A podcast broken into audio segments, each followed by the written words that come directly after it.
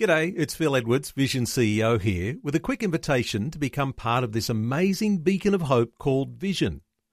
Together we can put our love into action to help people of all kinds build or rebuild their lives on the truth of God. Please consider the part you can play during our upcoming Visionathon appeal, remembering that it's your support that makes Vision possible, including this podcast. Jesus said, If you hold to my teachings, you are really my disciples. Then you will know the truth, and the truth will set you free. A little boy was looking through his illustrated Bible one day and noticed a picture of Jesus praying. What is Jesus doing? the boy asked his mother. He is praying to God, his mother replied. But Jesus is God, the little boy remarked. What an incredible insight for a small child. Now, if prayer was such a vital part of the earthly life of Jesus, how much more is it important to us? The disciples observed that Jesus was often praying. They noticed too the effect that it had upon his life and ministry on earth. Finally, they plucked up the courage to ask Jesus to help them in their prayer lives. Lord, teach us to pray, they said. The result of that request is that Jesus gave them a pattern for prayer. We often call this the Lord's Prayer, but actually it's a prayer he gave to us. It is our prayer. He never intended that we pray that prayer religiously or repetitiously, but that it be used as a model for prayer. Today, many Christians throughout the world use this prayer as a basis for their daily prayers.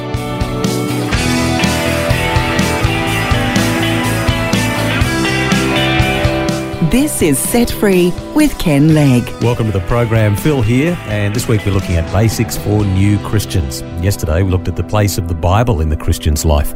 And I guess it's only natural that we follow that with prayer. After all, the Christian life is all about a relationship with God, and through the Bible, God speaks to us, but through prayer, we speak to Him.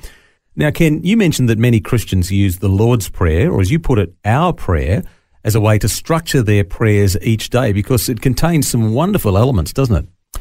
Yeah, yeah. Jesus actually said when he taught this prayer, he said, after this manner pray. He didn't say say this. We often do that, but it's a do, great yeah. it's a great prayer to pray though. No it? problem, yeah. But um, you know, he, he meant it obviously as an outline, or as you say, a structure for our prayers. Now, when you look at that prayer, there are six main parts to the prayer that Jesus taught his disciples, and they can be divided up under these headings: God's name, God's reign, and God's will. Then the second half, our needs, our sins, and our enemy. Mm. So the first thing that tells me anyway about prayer is that it's first of all about God. Yes. It focuses upon Him and all prayer should first be centered upon God. So let's look first of all at those three first divisions.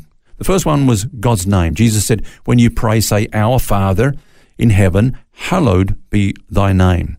So the first thing we do when we come into the presence of God is to worship Him. His name is to be hallowed. That means to be glorified and esteemed higher than any other name. So when we pray, hallowed be thy name or your name, we're saying, Lord, may your name be treated as holy. May you be held in reverence, honor, and dignity, for you are worthy. We're also kind of reinforcing our relationship with God and recognizing that you're God, yeah, and I'm not. but you're our Father. That's right, which is incredible.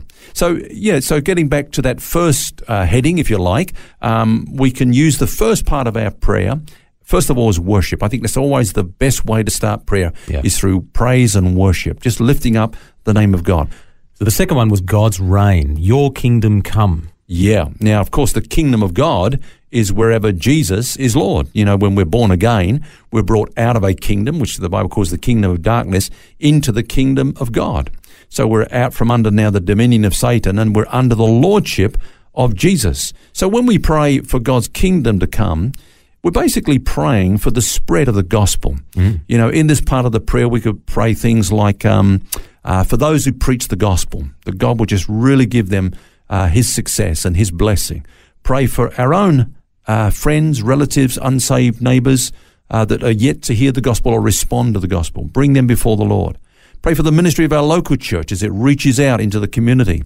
Uh, in fact, pray for evangelism into the community you know, in a, in a much larger scale. Mm. And then, of course, evangelism f- here in Australia. Pray that many will come to Christ here in our own country of Australia. But then, of course, we go beyond that even to the nations of the world. So there's a lot of things we could pray for under that heading. And of course, it's the Holy Spirit that leads us and guides us. Mm. And that your kingdom come and the next point of God's will.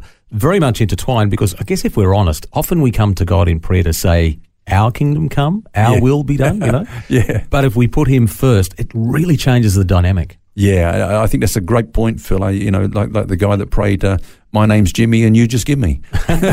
you know, sometimes we can use prayer as a shopping list. Okay, I've got Yeah. a lot of needs, and uh, I just go and give them all to God now, and give him his, his instructions for the day. But yeah, that one, "Thy will be done on earth as it is in heaven." We can actually bring before the Lord things that we're facing right now, and say, "God, I want Your will to be done. Show me Your will in that area of my life." And I really love that. It's it's not that God isn't interested in us, but it's only when He's actually at the centre of our lives that our lives have true meaning and purpose. And as you say, the second part of the prayer moves on to focus on us and our needs. So let's explore that a little. Okay, well, the first thing Jesus told us to pray in that respect is give us this day our daily bread. So, James 1, verse 17, uh, James says something like this every good gift, every perfect gift comes down from God. So, there's an acknowledgement that, that God is the one that blesses our lives with good things. The enemy's the spoiler, he's the thief that's come to steal, to kill, and destroy. Let's get that straight because sometimes people get that the wrong way around. You know, they think that God is uh, the one that, you know, really uh, brings damage and harm to our lives and that somehow he has a purpose in that. But no, every good and every perfect gift comes down from God. But also we have an enemy that would want to plunder us. But we bring our needs to God and say, Lord, just meet our needs according to your riches in glory in Christ Jesus. Mm, he's very interested in that. Now, some people might say, well, hang on a minute, with respect, I'm the one that goes out and works and I earn the money and I, I pay the rent, I Yep. pay the bills. So basically, I'm meeting my own needs. But again, let's go back into the Word of God. In, in the book of Deuteronomy, chapter 8 and verse 18, God says through Moses, never forget that it's God that gives you the strength to do these things. Yeah, you might go out and work your, work your job, but who is it that gives you the strength and the health and the time on earth to do those things? Of course, it's God. Yeah, what, what do I have that didn't come from him in the first place? Exactly. Mm. It's really good. So what comes next? It was our sins, wasn't it? Yeah, now the thing is about this, uh, some of our listeners might not agree with what I want to say here, but um, when Jesus taught this, he says, you know, that we need to pray, forgive us our debts as we forgive our debtors. Now, my personal view there, Phil, is that that was before the cross. At the cross, Jesus dealt with our sins, and when we come to Christ, all our sins are forgiven, past, present, and future. We've already been forgiven. So when you come to the epistles, Paul turns that the other way around. He says, Forgive one another, even as God in Christ has forgiven you. Hmm. So that part of the prayer, when I come to that part of the prayer, the outline, what I usually say is, Lord, you know, like I, I, I try to look back over my life and see the things that I've done wrong, the mistakes I've made, and so on. And I say something like this Lord, I shouldn't have said, thought, I've done that thing. I'm sorry, but I thank you that even this is forgiven.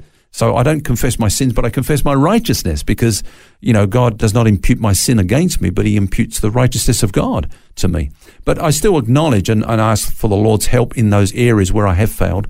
And then I think it's good to just let the Holy Spirit um, bring to mind any relationships where we need to extend forgiveness to those that have offended us. Well, even to turn that around in there would be very powerful to say, Lord, help me forgive those like you have forgiven me, you know, people who've wronged me. That's Because often right. we find it very hard to, yeah, to go through that process. absolutely right. All right, what about the last part of the prayer, our enemy? Well, we do have an enemy. Jesus said, Do not lead us into temptation, but deliver us from the evil one. So, as Christians, we know that um, we have an enemy, the devil. And uh, the devil will always try to defeat us by tempting us to do wrong things, to draw us away from God. Every temptation is an enticement to come away from God and to give our allegiance to Him. Um, I think we need to remind ourselves of God's promise in this respect, and that is, you know, He says that no temptation will ever come our way, but such as is common to man. But God is faithful, who will not allow you to be tempted beyond what you're able, but with the temptation will also make a way of escape. So, first of all, let's let's acknowledge God's faithfulness to us. You know, we're never in a situation where we can say, "Well, I just couldn't help it." You know, we're powerless. No, God says, "My grace is always going to be there for you." But then, secondly, James said that we need to resist the devil, and he will He'll flee, flee, from us. yeah. So there's God's part and there's our part. When we're talking about our enemy, we need to understand that we are empowered to stand against him. We've got the armor of God, and God's never going to bring us into a situation where we're totally helpless. But at the same time, we need to stand. We need to resist the devil, and he will flee from us. So we use this part of the prayer, if you like, to ask God to keep us from succumbing to temptation to Satan.